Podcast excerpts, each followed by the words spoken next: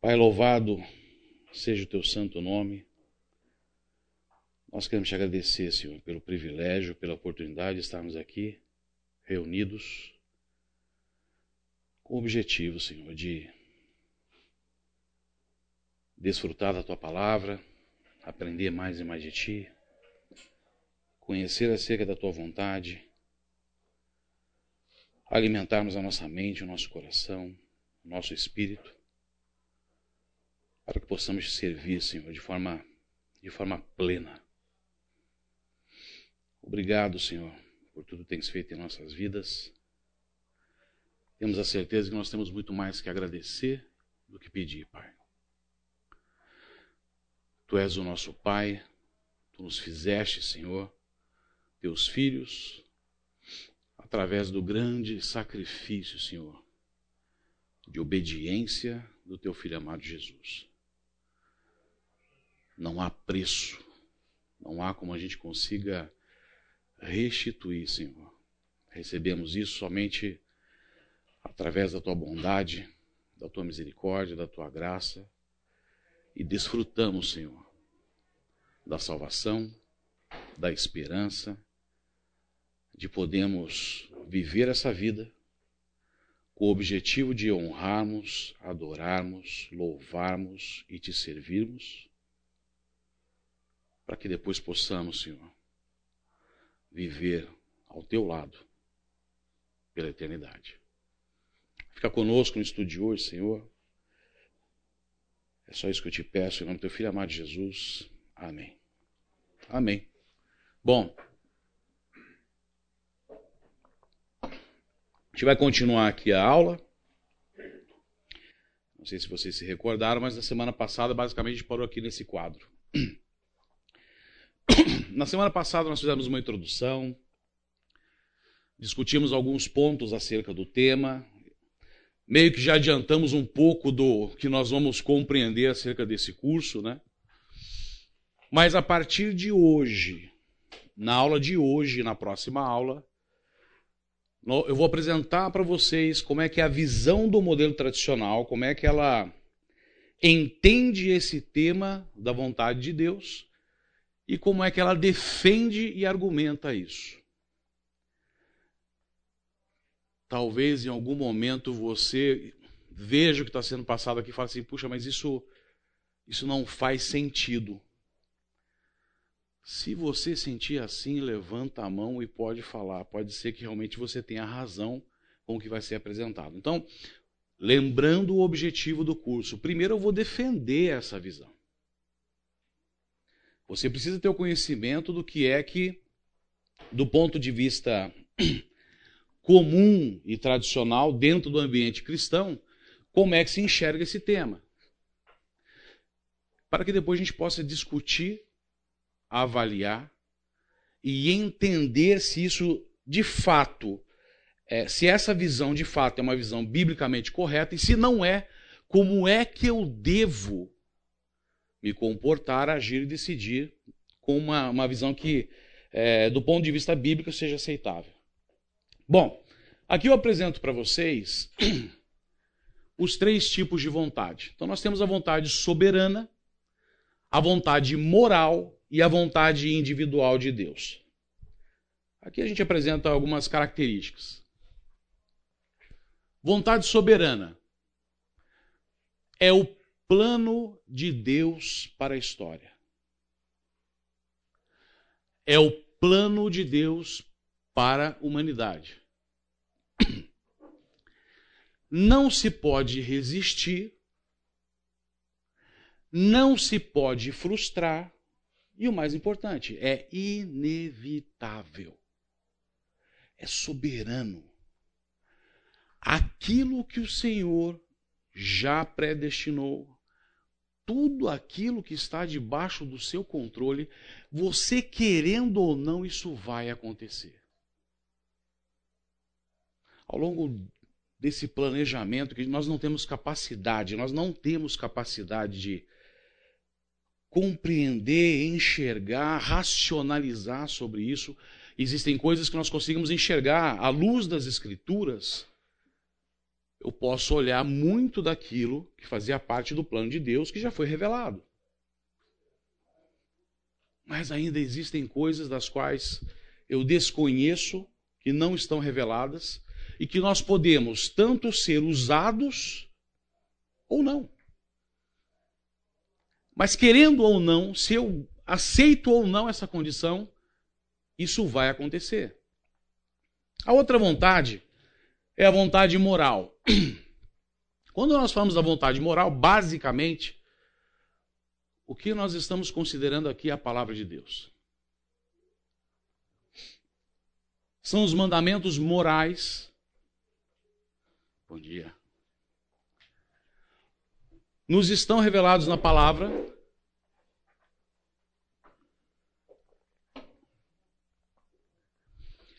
Nos define aquilo que nós devemos crer,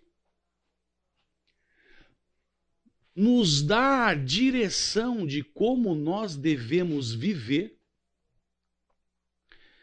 Eu não gosto muito desse termo, mas, segundo a visão tradicional, pode ser chamada de a vontade geral de Deus. Por quê? Porque ela não é específica. Porque ela não me traz informações específicas para a minha vida. Ao contrário, nós temos aqui a vontade individual. Na vontade individual, dentro desse modelo, eles entendem que seria o quê? Um plano ideal para a minha vida. Um plano singular para cada crente. É revelado pelo Espírito Santo. E nós podemos chamar de vontade perfeita, vontade ideal ou vontade específica. Bom, com relação à vontade soberana e moral, senhores, não há o que discutir. Vontade soberana de Deus existe, vontade moral, nós temos na nossa mão a palavra de Deus, com todas essas características que nos permitem ter é, um norte, uma bússola, uma orientação sobre como é que eu devo andar, como é que eu devo viver, como é que eu devo decidir, como é que eu vou é, é, me portar de uma forma que honre o nosso Deus e que seja diferença no mundo que, no mundo que eu vivo. O nosso foco é essa visão aqui. Na semana passada, quando comecei a aula, a primeira coisa que eu fiz foi trazer a seguinte questão. Me traga um exemplo bíblico de alguém, de algum personagem que em algum momento chegou para Deus e falou assim: O que é que eu vou fazer? Com quem eu vou me casar? Qual é a profissão que eu vou seguir? Qual é a formação que eu devo escolher? Nós não temos isso. Mas dentro dessa visão, ah, eles trazem essa condição de que isso deve ser encontrado, deve ser percebido, e que é uma obrigação do crente, que está em, em consonância com o Senhor, em um íntimo relacionamento com Ele, tentar descobrir para viver da melhor forma possível. A gente vai ver quais são os argumentos que defendem isso. Porém, olha que interessante. Dificilmente alguém consegue atingir esse ideal tão perfeito. Levanta a mão aqui para mim quem foi que teve uma resposta tão específica assim do Senhor para fazer algo. E isso gera frustração. Isso gera um certo questionamento. Isso pode gerar um sentimento que você fica assim, puxa vida, por que é que no meu caso Deus é incapaz de me apresentar qual é a sua vontade? Então, no modelo tradicional, o que, que eles dizem? Para poder diminuir essa, essa frustração, eles defendem que uma vez que você não consiga atingir o alvo, o alvo ideal, você se acertar dentro das linhas concêntricas está dentro de uma condição que eles dizem que é uma vontade permissiva. Ou seja, eu não encontrei quem era a mulher com, com a qual o Senhor queria que eu casasse. A esposa ideal, na cidade ideal, no momento ideal, na data ideal. Eu não consegui encontrar isso. Mas eu escolhi uma esposa que é cristã. Se eu escolhi uma esposa que é cristã, eu estou dentro daquilo que a Bíblia permite, porque eu tenho que me casar com alguém que não seja de julgo, julgo desigual. Então eles entendem que se eu tomo essa decisão, eu estou dentro de uma vontade permissiva. Vamos agora fazer uma, uma comparação entre a vontade individual e a vontade soberana. Olha que interessante. Fazendo um comparativo entre os dois. Quando nós falamos sobre a vontade individual, plano detalhado para todas as decisões da vida do crente, soberana, plano detalhado para todos os eventos do universo. Espera-se que os crentes encontrem e obedeçam. Soberana. Está oculto. O crente não pode encontrá-lo e conhecê-lo. Aqui. Os crentes podem perdê-lo por não descobrir e obedecer. Soberana. Não se espera que os crentes encontrem como parte da vida cristã. Individual, é revelado ao coração do crente e não pode ser encontrado na sua totalidade na Bíblia. Aqui já começa. Deixa eu só abaixar o som aqui. Hoje é dia dos pais, né? Aqui já começa a trazer um certo contexto é, que nos, nos deixa um pouco receosos. Então, primeiro, eu não consigo encontrar nas Escrituras isso. A palavra de Deus não me dá essa orientação. Isso pode ser revelado ao coração. O que, que as Escrituras dizem acerca do nosso coração? O que, que a Bíblia fala acerca do nosso coração? Que ele é enganoso. Então, se eu parto do pressuposto em que o meu coração é enganoso, em que eu sou pecador, eu corro um risco aqui. Porque na realidade, o que eu posso estar decidindo como uma vontade individual perfeita na minha vida pode ser aquilo que eu desejo e não aquilo que o Senhor quer. Eu abro uma brecha para algo que não faz sentido. Muito bem. Quando a gente fala da vontade soberana, os crentes não podem perder os seus eventos ocorrerão individual. É revelado pelo Espírito Santo medi mediante impressões íntimas, utilizando muitos significados. Cinco ali. Inclui tanto o bem como o mal, só pode ser descoberto após a ocorrência do evento. E aqui, suas diretivas são específicas para um crente específico. Case-se com João no próximo mês em São Paulo. Na vontade soberana é um plano indiretamente ideal, embora inclua atos maus e decisões imprudentes, ao fim resultará na glória de Deus. Eu quero chamar a atenção de vocês para esses dois últimos pontos aqui, quando nós falamos sobre a vontade soberana. Bom, fica claro que eu não tenho como descobrir, não é a minha obrigação descobrir, vai acontecer, mas é importante a gente considerar aqui dois pontos. Inclui tanto o bem como o mal. Só pode ser descoberto após a ocorrência do evento.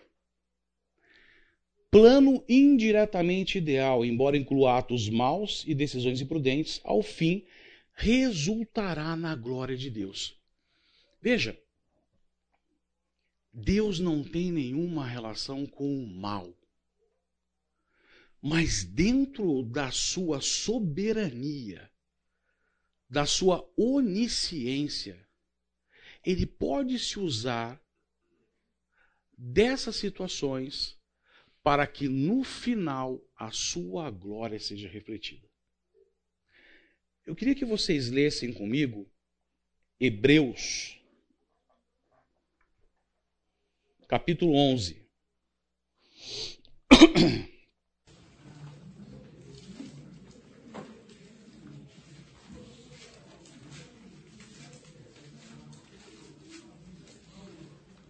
Ricardo, quando fala ele pode se usar do mal, não de uma forma Não que ele seja o responsável por não é executar o o mal. autor do mal. Perfeito. Ele permite o mal e lida. Ele é tão soberano que ele permite que o mal aconteça e mesmo assim os propósitos soberanos dele vão ser, vão ser feitos por ação dele.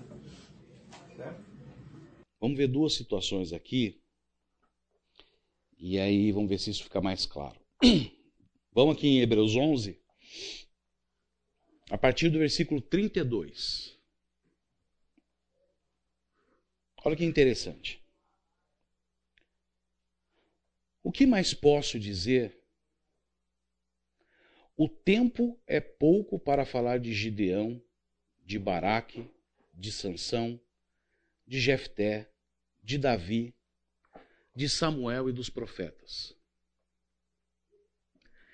Pela fé, eles lutaram contra nações inteiras e venceram. Veja. Lembra da história de todos esses homens que fizeram parte de momentos específicos da história da nação do povo de Deus.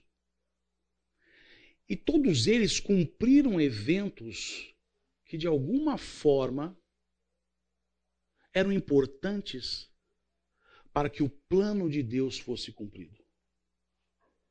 Todos eles, por fé, creram, se submeteram e serviram. E ele segue. Fizeram o que era correto e receberam o que Deus lhes havia prometido. Fecharam a boca de leões, apagaram incêndios terríveis e escaparam de serem mortos à espada. Eram fracos, mas se tornaram fortes. Foram poderosos na guerra e venceram exércitos estrangeiros. Pela fé, mulheres receberam de volta os seus mortos que ressuscitaram. Agora, olha que interessante. Outros foram torturados até a morte. Eles recusaram ser postos em liberdade a fim de ressuscitar para uma vida melhor. Alguns foram insultados e surrados, outros acorrentados e jogados na cadeia, outros foram mortos a pedradas, outros cerrados pelo meio. Um exemplo, o profeta Isaías, que foi cerrado ao meio pelo rei Manassés. E outros mortos à espada. Andaram de um lado para o outro vestidos de peles e de ovelhas e de cabras. Eram pobres, perseguidos e maltratados. Andaram como refugiados pelos desertos e montes, vivendo em cavernas e em buracos na terra. O mundo não era digno deles. Porque creram, todas essas pessoas foram aprovadas por Deus, mas não receberam o que ele havia prometido. Pois Deus tinha preparado um plano ainda melhor para nós, a fim de que somente conosco elas fossem aperfeiçoadas. O que eu queria mostrar aqui é que, ao longo desse plano, dessa história que Deus escreve, em muitas situações, homens foram levantados para servir o seu propósito de conquistar outras terras, subjugar outros povos, amparar e formar uma nação. Mas eu também tenho outro lado da moeda. Houveram homens que, pela fé e pelo nome de Cristo, foram perseguidos, mortos, maltratados.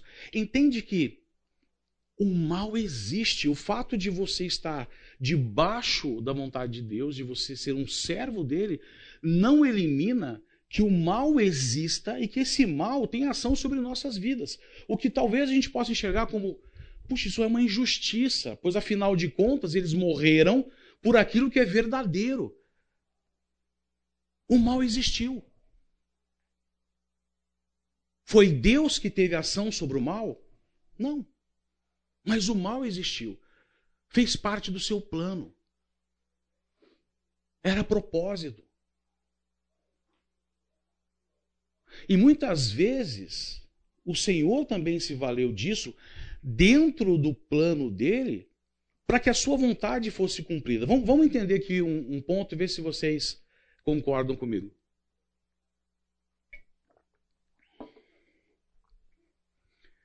Jesus Cristo se fez homem e ele foi o maior exemplo que nós temos de obediência a Deus. Ele cumpriu tudo, vírgula a vírgula, daquilo que, a Deus, que Deus havia lhe colocado e proposto. Várias vezes ele fala assim: Eu não estou aqui para fazer a minha vontade, eu faço a vontade do Pai. Aquilo que eu estou fazendo não é o que eu estou falando ou fazendo, é aquilo que o Pai me manda fazer.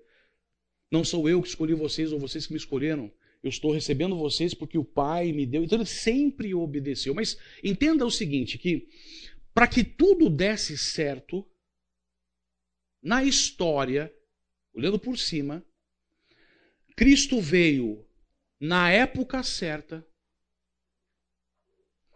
em um momento político certo,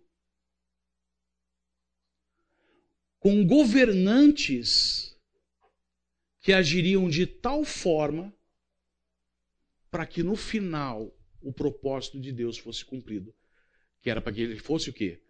Condenado e condenado à morte de cruz. E dentro desse plano, você vai vendo a história de Cristo e vai vendo a história sendo construída.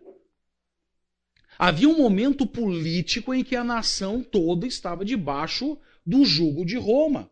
Havia um descontentamento.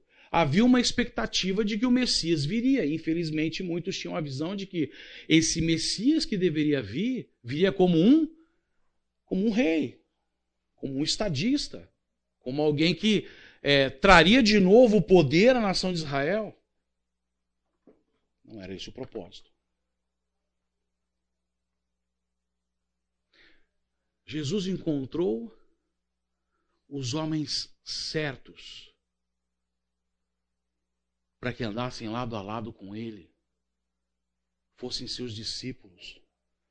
E olha, cobrador de impostos. Tinham dois irmãos que o sobrenome era Boanerges, filhos do trovão. Você imagina como é que eles deviam ser. Pedro não era fácil. Sem contar que estava lá quem? Judas. Judas foi necessário. Ah, foi Deus que fez Judas então agir daquela maneira? Não. Quando a gente fala da vontade soberana, quando eu falei lá no início, não dá para a gente compreender, porque envolve a capacidade que Deus tem de saber muito antes o que é o nosso coração e ele sabe como é que você vai reagir em dada situação. Ele sabia que Judas, naquele momento, reagiria daquela forma, porque ele já tinha essa presciência. Tanto é que Judas, depois que fez o que fez, se arrependeu? Não. Ah, mas e se tivesse arrependido? Com certeza teria sido perdoado.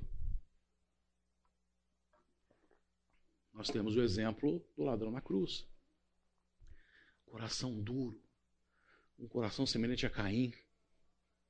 Lembra de Caim? Cadê teu irmão? Eu sou lá babá dele para saber onde está meu irmão. Caim, pelo amor de Deus, o sangue do teu irmão está clamando para mim da terra. Ah, agora porque eu fiz isso eu vou ser punido. Ele não se arrependeu. E ele seguiu o caminho segundo o seu coração. Um exemplo de mal. Caim matou Abel. E dentre a história que a Bíblia nos revela, quantas injustiças, quantas maldades, quantas punições, quantas situações que você olha e fala assim: meu Deus. Mas todas elas têm a sua dada importância. Para que quando a gente leia sobre isso, nós tenhamos noção do que é o nosso coração, de quem nós somos e daquilo que nós somos capazes de fazer.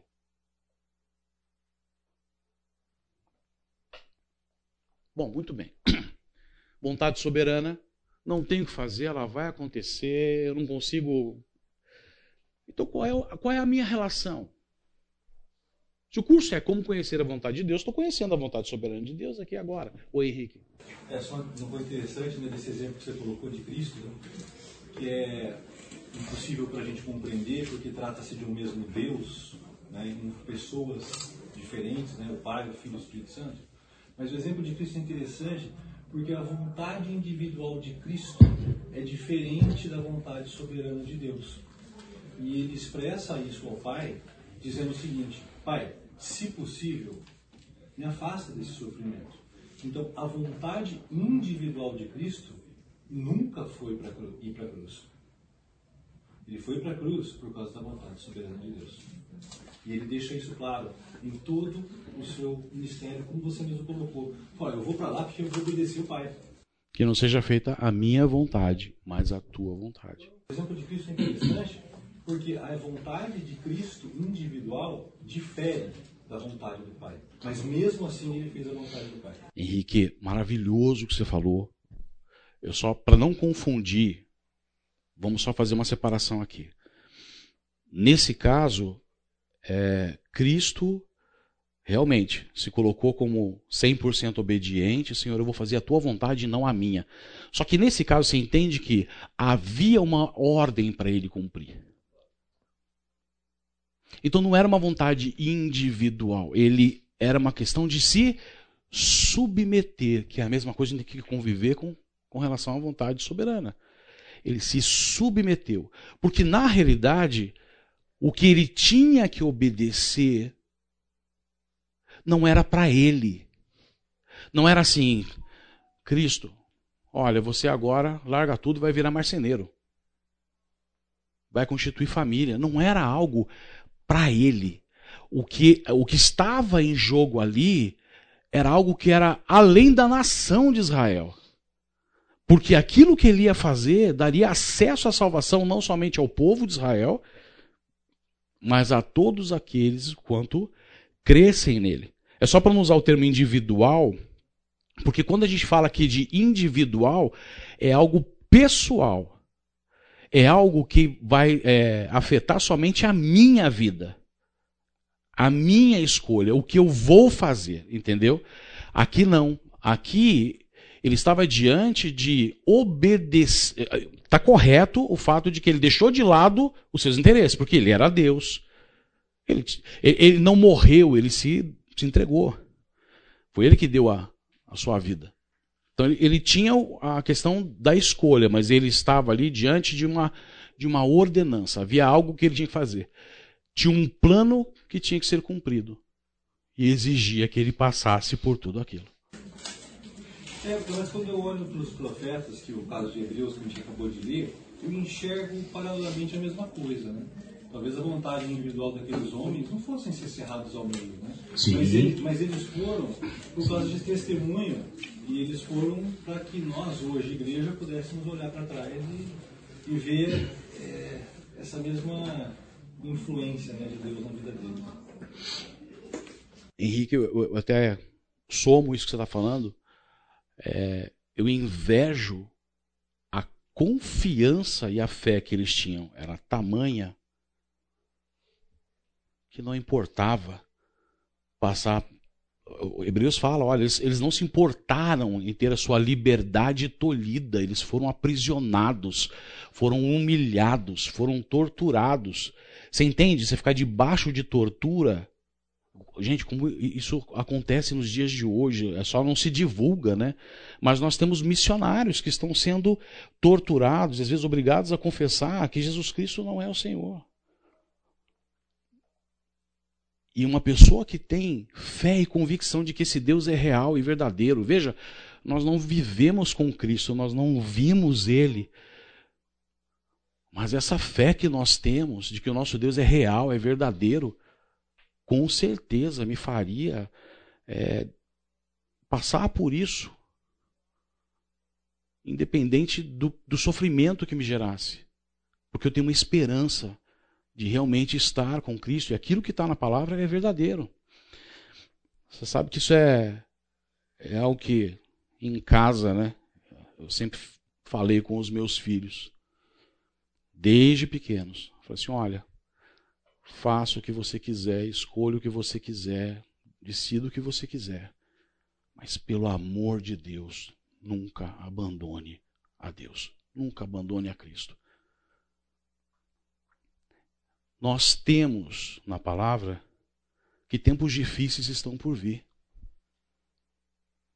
Ah, mas a gente já vive tempos difíceis. Olha, do jeito que está ali, é um tipo de perseguição que poucos vão ter fé suficiente para suportar.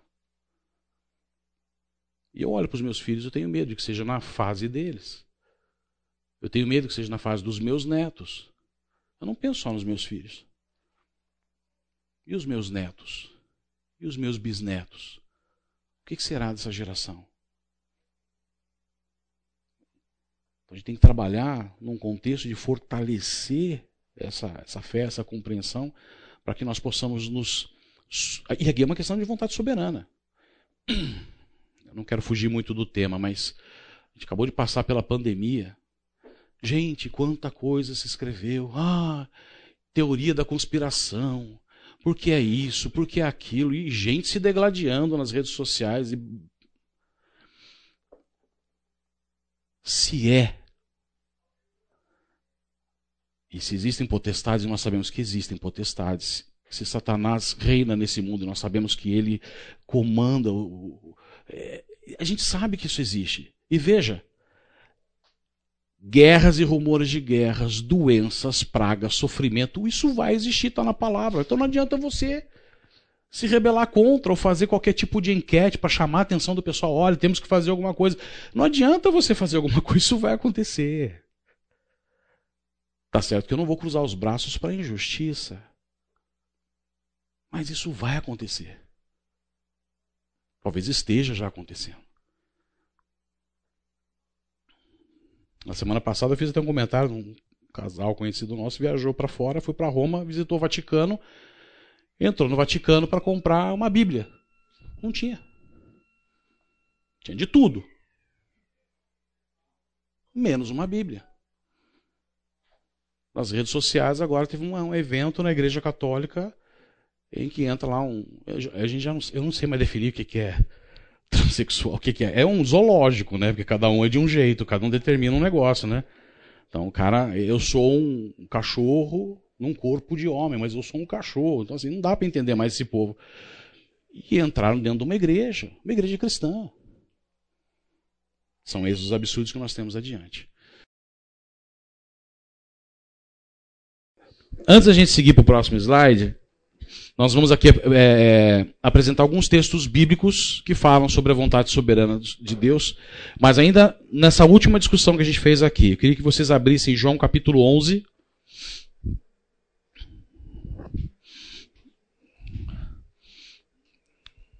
A gente vai ler a partir do versículo 49. Lembra do que eu falei? Jesus foi inserido no momento certo, no momento político correto, onde tinham pessoas que tinham autoridade naquele momento, que seriam fariam parte desse caminho para que no final resultasse no, no, na conclusão daquilo que era um plano soberano de Deus. Olha que interessante esse texto aqui, não sei se vocês já se tinham já se deparado com ele. João capítulo 11, versículo 49. Então Caifás, que naquele ano era o grande sacerdote, disse: Vocês não sabem nada Será que não entendem que para vocês é melhor que morra apenas um homem pelo povo do que deixar que o país todo seja destruído? Pergunto para vocês. Que é que Caifás está falando aqui? Ele tinha ciência do plano soberano de Deus? Na cabeça dele era: Jesus está trazendo problema para a gente. Esse homem está trazendo problema. Então vamos fazer o seguinte: vamos matar esse homem, vamos eliminar isso daqui que está trazendo muita dor de cabeça. Roma está de olho na gente e a nação vai sofrer. Mas sem querer, ele acabou aqui profetizando. Está dentro da vontade soberana. Foi usado para dizer isso Olha na sequência. Naquele momento, Caifás não estava falando por si mesmo. Mas como ele era o grande sacerdote naquele ano, estava profetizando que Jesus ia morrer pela nação, nação. E não somente pela nação, mas também para reunir em um só corpo todos os filhos de Deus, que estão espalhados por toda parte. Então, daquele dia em diante, os líderes judeus fizeram planos para matar Jesus. Você está vendo aqui uma relação de uma ação má eles orquestraram uma estratégia, orquestraram todo um plano para que Jesus chegasse até aquele momento e ele pudesse ser o quê? Julgado e condenado. Mas estava tudo debaixo da autoridade do Senhor.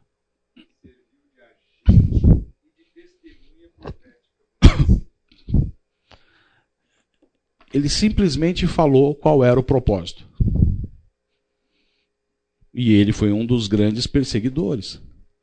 Ao longo de toda a história, quando não, ele mandava lá os, os outros sacerdotes, os fariseus, irem atrás de Jesus e fazer, é, fazendo perguntas ou questionamentos que iam colocar Cristo à prova. Estavam sempre querendo achar uma forma de poder condenar o Senhor. Como não conseguiram, todo um processo fraudulento, toda uma condição má que aconteceu, mas o resultado estava dentro daquilo que é o plano de Deus. Vamos lá.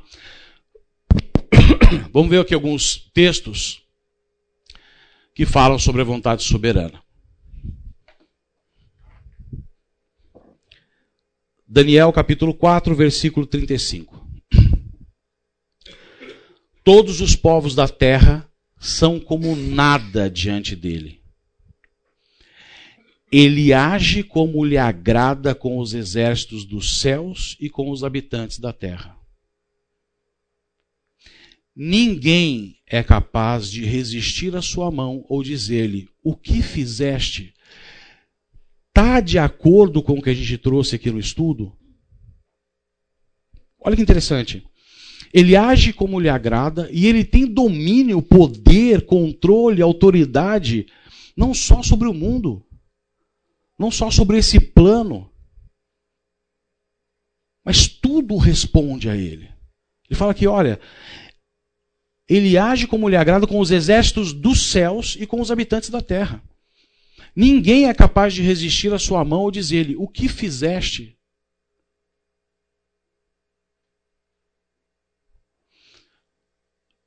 Alguém aqui já teve a experiência de estar passando por uma situação. E a nossa tendência de achar que a gente sabe mais que Deus, né? Senhor, não pode ser assim. Não deveria desse, ser desse jeito. Deixa eu te explicar como é que tem que ser. Quantas vezes, às vezes, o meu coração é inclinado para querer algo, desejar algo, e aquilo não, não acontece da forma como eu quero, e eu vou pleitear com o Senhor, não dá 30 segundos, e eu olho e falo assim: ai, ai, ai, quem sou eu? Pai, me perdoa. Seja feita a tua vontade. Estou vendo que não é desse jeito. Me faz entender então qual é o teu propósito. Então eu posso não compreender, mas eu posso me submeter. Outro texto, Provérbios 21, 1. O coração do rei é como um rio controlado pelo Senhor. Ele o dirige para onde quiser. Todas as autoridades estão debaixo da autoridade do Senhor. Romanos nos apresenta isso.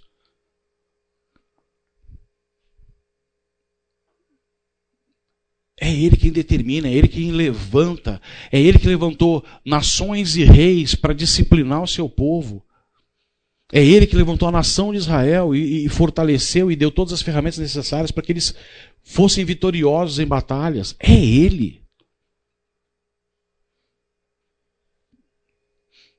Sem entrar em um viés político, mas às vezes tem certas discussões sobre ah, partido tal, partido aquele, isso e aquilo. Nós temos que fazer uma análise justa, entendendo o que é melhor perante as Escrituras. Votar. O resultado, meu querido, está nas mãos do Senhor. É Ele quem vai determinar. Apocalipse 4, 11. Tu, Senhor e Deus nosso, És digno de receber a glória, a honra e o poder, porque criaste todas as coisas e porque a tua e por tua vontade elas existem e foram criadas. Não há nada, nada, nada que não tenha sido criado por Deus. Provérbios 16, 33. A sorte é lançada no colo, mas a decisão vem do Senhor gente vai ler agora Romanos, capítulo 9. Mas esse aqui eu queria fazer um parêntese e, e, e ler um pouco do capítulo com vocês.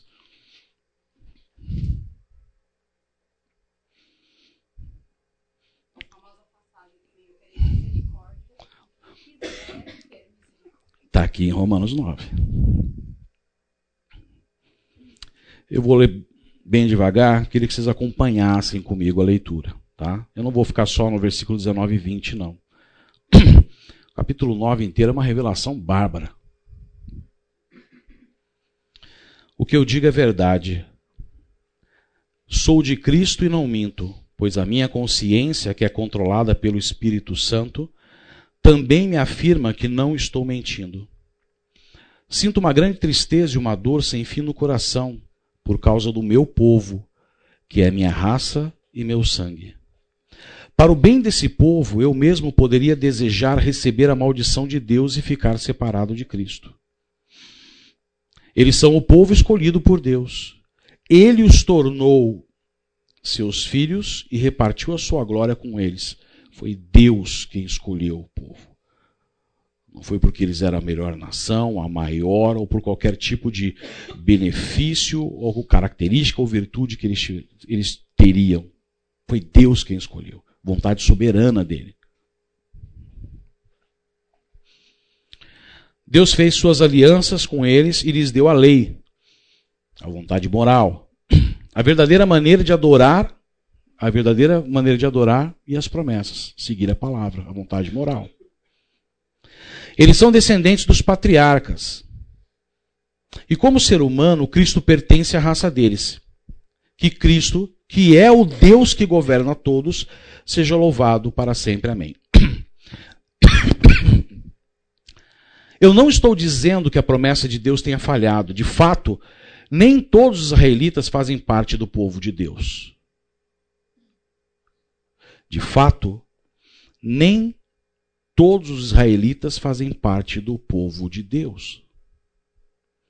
Nem todos os descendentes de Abraão são filhos de Deus. Pois Deus disse a Abraão: Por meio de Isaac é que você terá os descendentes que eu lhe prometi. Isso quer dizer que os que são considerados como os verdadeiros descendentes de Abraão são aqueles que nasceram como resultado da promessa de Deus. E não os que nasceram de modo natural. Ah, eu nasci judeu, então eu já sou salvo. Não. Existe um, uma frase que várias vezes eu já, já escutei assim: não existe neto. Para Deus não existe é, neto de cristão, né? Não existe filho de cristão. Aí sim é algo que é a tua responsabilidade individual com Deus. Pois quando fez a promessa, ah, pois quando fez a promessa, Deus disse a Abraão o seguinte: No tempo certo eu voltarei e Sara sua mulher terá um filho. E mais ainda, os dois filhos de Rebeca tinham o mesmo pai, o nosso antepassado Isaac. Mas para que a escolha de um deles fosse, fosse completamente de acordo com o plano de Deus, o próprio Deus disse a Rebeca: O mais velho será dominado pelo mais moço. Disse isso antes de eles nascerem e antes de fazerem qualquer coisa, boa ou má. Assim ficou confirmado que é de acordo com o seu plano que Deus escolhe aqueles que ele quer chamar, sem levar em conta o que eles tenham feito. Você está entendendo? Você não tem nada a ver com isso. É ele que determina. Está escrito aqui. Como diz as Escrituras, eu escolhi Jacó, mas rejeitei Esaú. O que vamos dizer então? Que Deus é injusto? De modo nenhum, pois ele disse a Moisés: Terei misericórdia de quem eu quiser, terei pena de quem eu desejar. Isso não faz de Deus mal, injusto.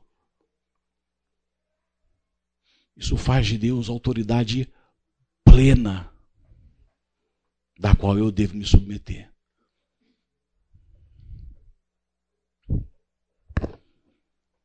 Portanto, tudo isso depende não do que as pessoas querem ou fazem, mas somente da misericórdia de Deus. Porque, como está escrito nas Escrituras Sagradas, Deus disse a Faraó: Foi para isso mesmo que eu pus você como rei, para mostrar o meu poder e fazer com que o meu nome seja conhecido no mundo inteiro. Portanto, Deus tem misericórdia de quem ele quer, endurece o coração de quem ele quer. Veja, foi ele que colocou a autoridade de Faraó, fazia parte do plano dele, endureceu o coração dele, todas as dificuldades, porque o objetivo era mostrar para a nação e para todos os povos circunvizinhos que ele era o único Deus. Cada praga tinha uma relação direta com um deus do Egito. O Egito era a nação mais forte da época. Tinha um poderio militar, eles tinham uma, um conhecimento muito, muito, muito amplo. Era uma nação forte. Quem era o povo judeu? Quem era o povo de Israel ali?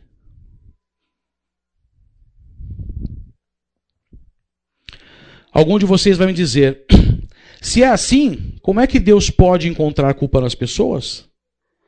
Quem pode ir contra a vontade de Deus? Até aí a gente sabe a resposta. Mas quem é você, meu amigo, para discutir com Deus? Será que um pote de barro pode perguntar a quem o fez por que você me fez assim? Somos vasos de barro. Quer viver diante da vontade do Senhor? Se entrega todo dia para Ele e fala assim: me preenche da forma como tu queres. Me quebra se for necessário. E me refaz de novo, se for da tua vontade.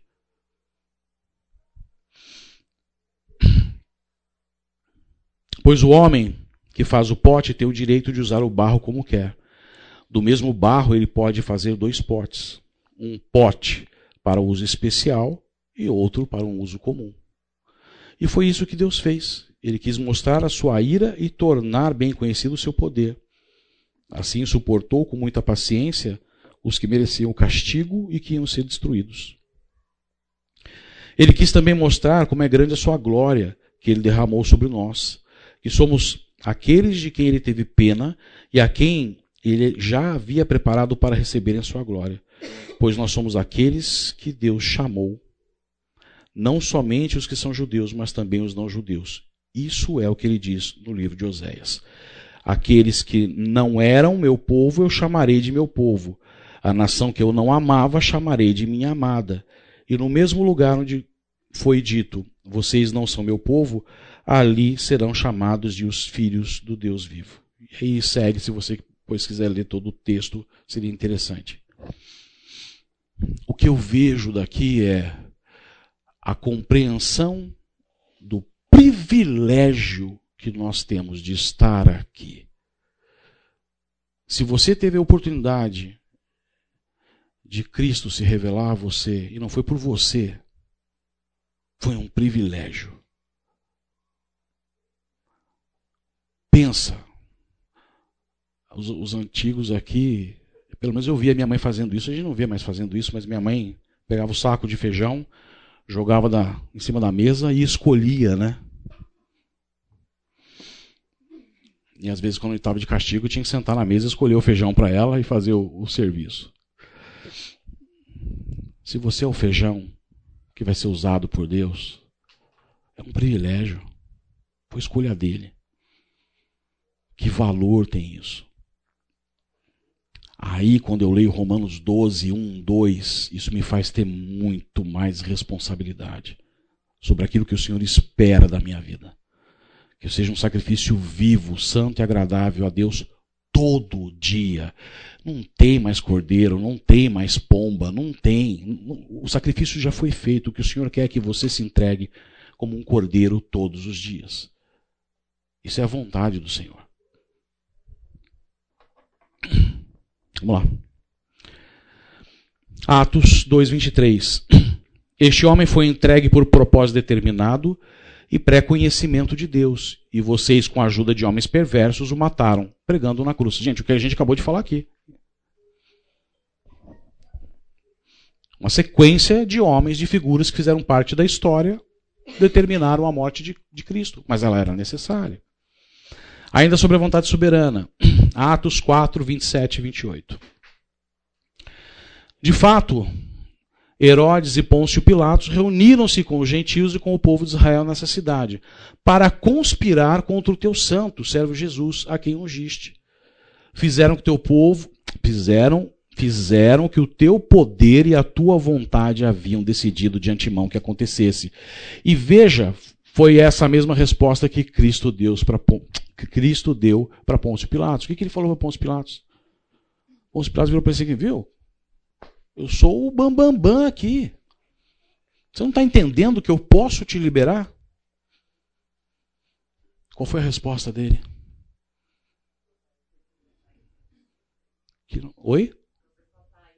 Você está aí porque Deus permitiu. Você tem alguma autoridade, foi Deus que te deu.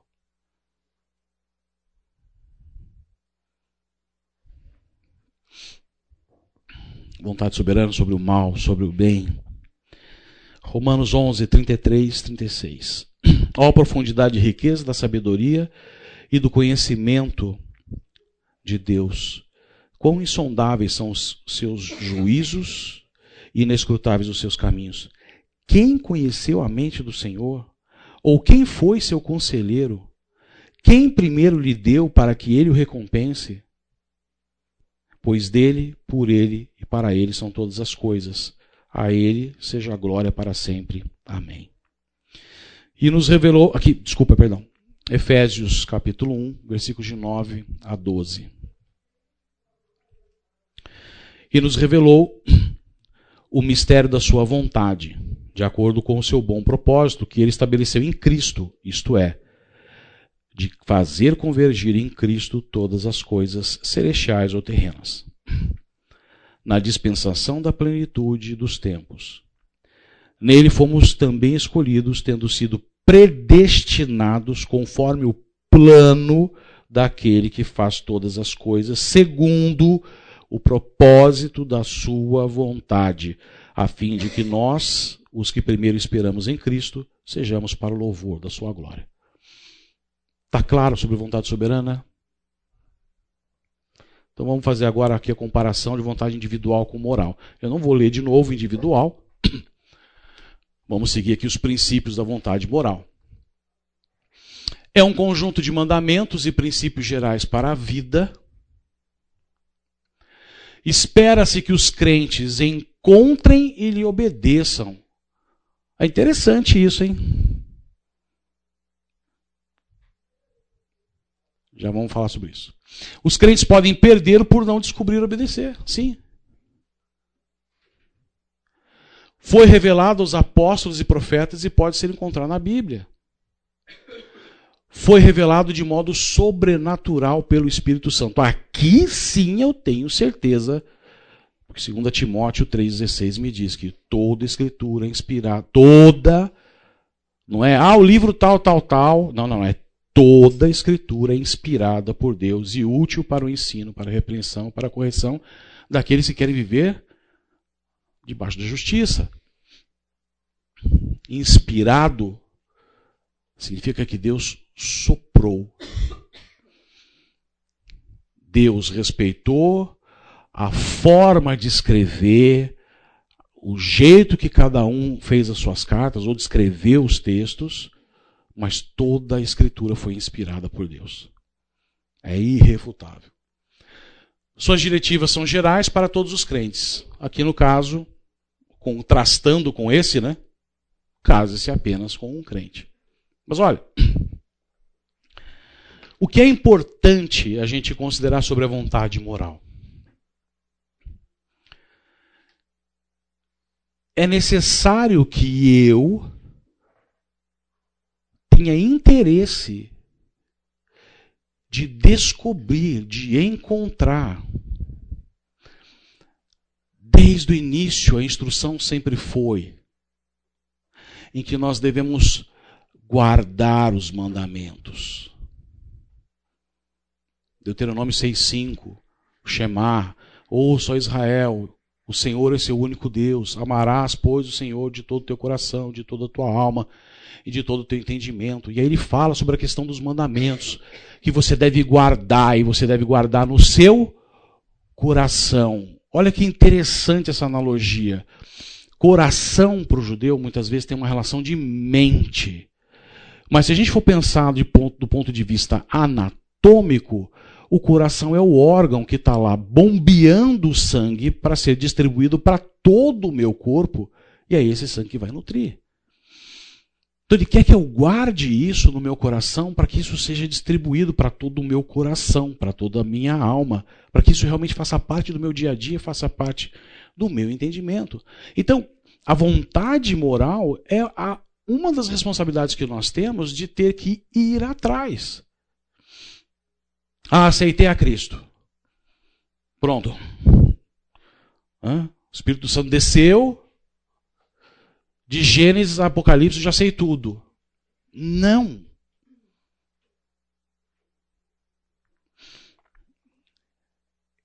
E aí eu faço uma pergunta para você. Você sabe todos os mandamentos que estão nas Escrituras?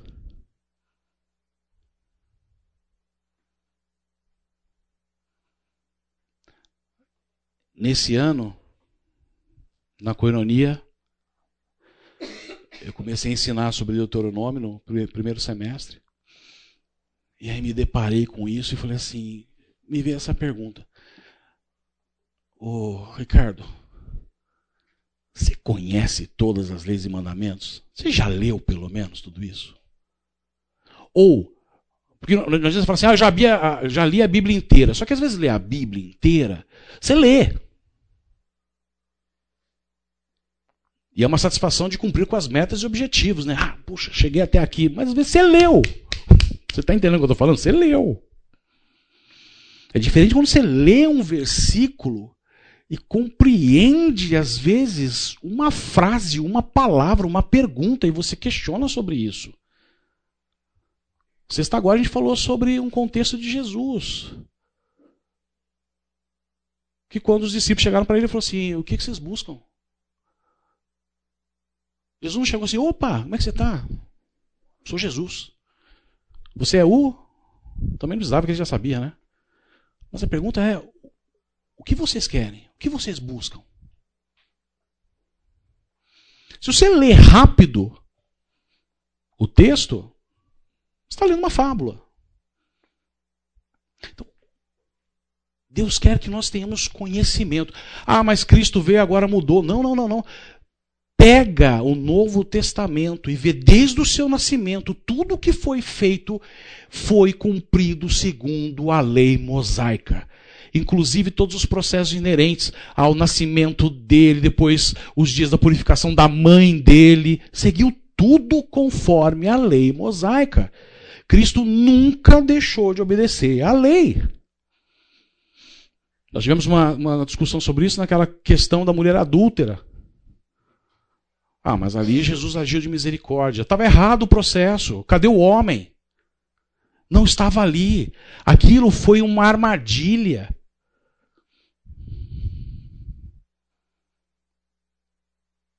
Muitos dizem, será que Jesus abaixou e estava escrevendo né, na areia? O que será que ele estava escrevendo? Talvez só lá, Deuteronômio, capítulo tal, tal, tal, e todo mundo olhou e falou, opa, não precisou responder mais nada. E ele agiu com misericórdia, porque ali era um ato de pura maldade. Era um plano diabólico para colocar Jesus contra a parede. E nós temos que ler com cuidado e, e, e tentar entender o que está por trás disso. Por isso que é, é, precisa da questão da meditação. Salmos capítulo 1 diz que não é para eu me sentar na roda dos escarnecedores, né?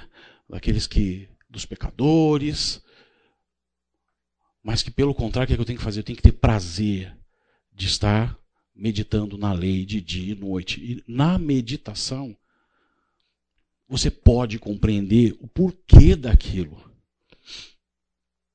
Quer ver? Eu vou dar um exemplo aqui para vocês. Vamos lá para Deuteronômio capítulo 30.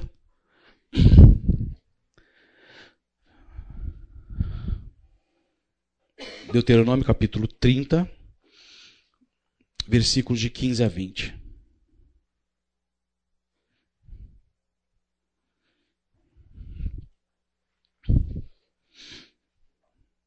O primeiro, a importância disso. O obedecer à vontade moral, estudar a vontade moral, ter isso no meu coração, entenda. O único resultado que você pode ter é um resultado bom para a tua vida. Aqui sim você está dando, está tendo um ganho individual. Que você pode expandir para outros com a tua vida, com a tua forma de viver, abençoando os outros com uma palavra no momento de dificuldade, na disciplina, na orientação dos teus filhos em casa. Mas olha o que está aqui. Partir do versículo 15: Hoje estou deixando que vocês escolham entre o bem e o mal, entre a vida e a morte. Se vocês obedecerem aos mandamentos do Senhor nosso Deus, que hoje eu estou dando a vocês e o amarem e andarem no caminho que ele mostra e cumprirem todas as suas leis e todos os seus veja e cumprirem todas as suas leis e todos os seus mandamentos vocês viverão muito tempo na terra que eu vou invadir e que vai ser de vocês e Deus os abençoará e lhes dará muitos descendentes porém eu lhes afirmo hoje hoje mesmo que se abandonarem a Deus e não quiserem obedecer, e se caírem na tentação de adorar e servir a outros deuses, nesse caso vocês serão completamente destruídos e não viverão muito tempo na terra que estão para possuir no outro lado do Rio Jordão. Nesse dia, chamo o céu e a terra como testemunhas contra vocês. Eu lhes dou a oportunidade de escolherem entre a vida e a morte, entre a bênção e a maldição escolham a vida.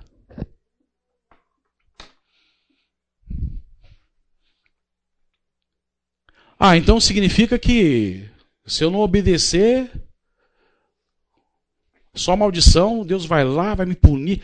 Olha, eu, eu enxergo uma condição que é a seguinte: uma vez que você aceitou a Cristo, uma vez que você é de Deus, você é de Deus, não tem mais volta. Se foi verdadeiro isso, não tem mais volta. Você foi selado por mais que você resista a isso, você é de Deus.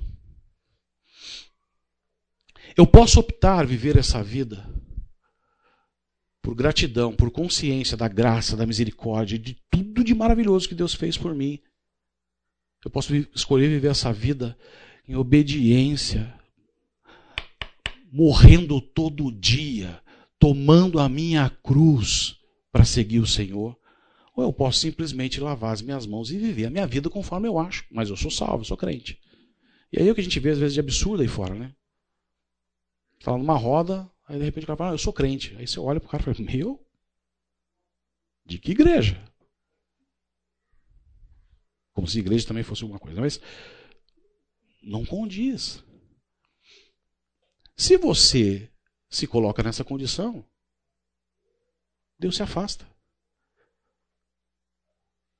Basta para você ter uma vida bem difícil. Basta. Também não quero dizer que se você viver em conformidade, sua vida vai ser as mil maravilhas. Batalhas, lutas, mas sabe qual é a diferença? A diferença é eu passar por qualquer situação e saber que eu tenho Deus. Testemunhos maravilhosos. A gente tem visto aí ao longo desses últimos anos de irmãos que, na hora de falecer, você via como a morte não era um problema. Está na hora, eu vou com o Senhor.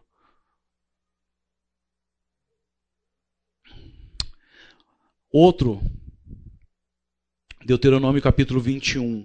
Aí eu tenho que ler as, as leis, os mandamentos, tenho que estudar, mas puxa, tem hora que eu vejo umas coisas aqui que é difícil. Vamos lá, Deuteronômio 21. A partir do versículo 18. Pode ser que um homem tenha um filho teimoso e rebelde que não obedece aos pais, nem mesmo depois de ser castigado. Então os pais devem levá-lo aos líderes da cidade no lugar de julgamento na praça pública. Eles dirão: O nosso filho é teimoso e rebelde, ele não nos obedece, gasta dinheiro à toa e é beberrão. Aí todos os homens daquela cidade matarão a pedradas. Assim vocês tirarão o mal do meio do povo. Todos saberão do que aconteceu e ficarão com medo. Aí você fala, ai. Aí teu filho chega um dia em casa, você fala, cara, vou levar você lá para ir para a fonte. Você vai ser apedrejado. Vamos pensar no antes. Primeiro, quando ele fala aqui o estilo de vida que esse rapaz está vivendo já não é mais uma criança. Concorda comigo? Já é um homem formado. Alguém que é extremamente desobediente, rebelde, resistente. E se você ler Deuteronômio, você vai ver que a obrigação era dos pais de fazer com que os filhos vivam e caminhem nos caminhos do Senhor. Se você não obedece uma hora o preço vem. Você está vendo a condição aqui da bênção e da maldição? Chega um momento que os pais aqui não têm mais o que fazer.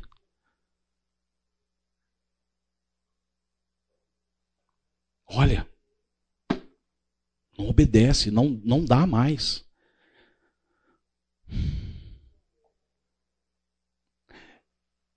E aí vai ser julgado e nesse contexto vai ser apedrejado porque o objetivo era não contaminar o povo.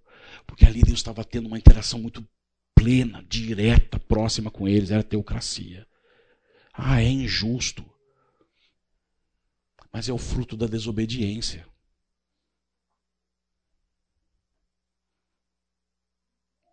E se você lê Deuteronômio, veja onde estão todos os mandamentos e leis tem lei que rege até o como é que você deve cuidar na caça com um animal. O princípio é, olha, você pode pegar um, um pombinho macho, mas a pombinha fêmea não. Por quê? Porque ela depois vai procriar. Orientações de asseio, de limpeza, de tudo. E aí todas aquelas regras, você pega Levítico então, todas as, aquelas sequências dos sacrifícios, né? Se você vai seguindo o texto, chega uma hora você começa a pensar assim, mas eles passavam o dia fazendo sacrifício, então. Sabe o que é interessante? Era como Deus queria que eles passassem 24 horas por dia prestando atenção no que eles estavam fazendo.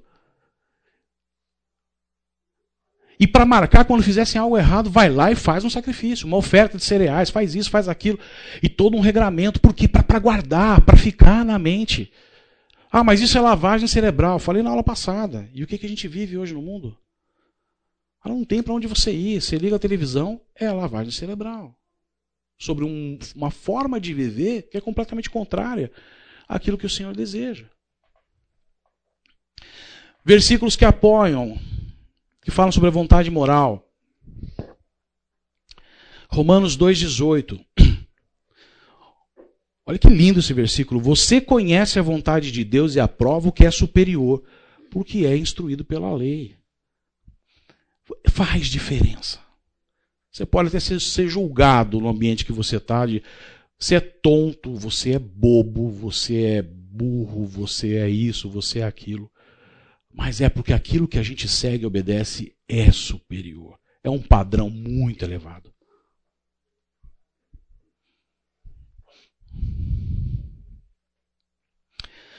Primeiro Tessalonicenses, capítulo 5, versículo 18 a 21. Deem graças em todo. Olha, isso aqui é um mandamento. Deem graças. Só esse versículo, gente. Deem graças em todas as circunstâncias, pois esta é a vontade de Deus para vocês em Cristo Jesus. Não apaguem o espírito.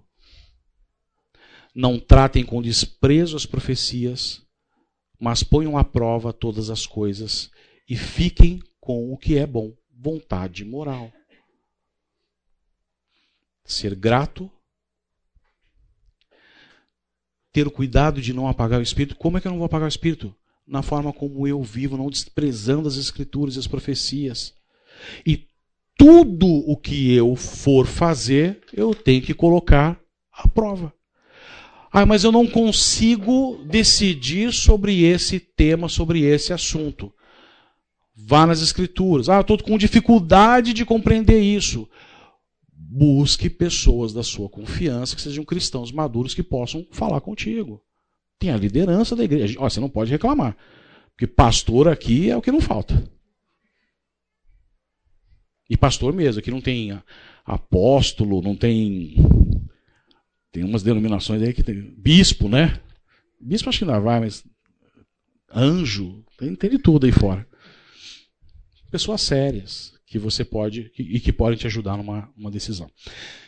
Gente, eu vou parar aqui, mas eu queria deixar uma tarefa para vocês para a semana que vem. Por favor.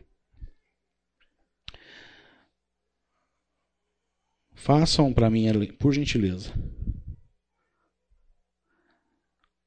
a leitura de Gênesis capítulo 24. Leia para mim Gênesis capítulo 24. Para a próxima aula. Amém? Ai, eu não passei a lista. Oh, meu Deus. Ó, se você conseguir assinar rapidamente, tudo bem. Se não, na semana que vem você Vamos orar? Pai, obrigado por esse estudo, obrigado pela tua palavra, obrigado porque as tuas verdades são maravilhosas, Senhor. Que nós possamos nos submeter à tua vontade soberana e, Senhor, que nós possamos ter o desejo e possamos nos esforçar em compreender a tua vontade moral e viver debaixo dela. Em nome do teu filho amado Jesus. Amém.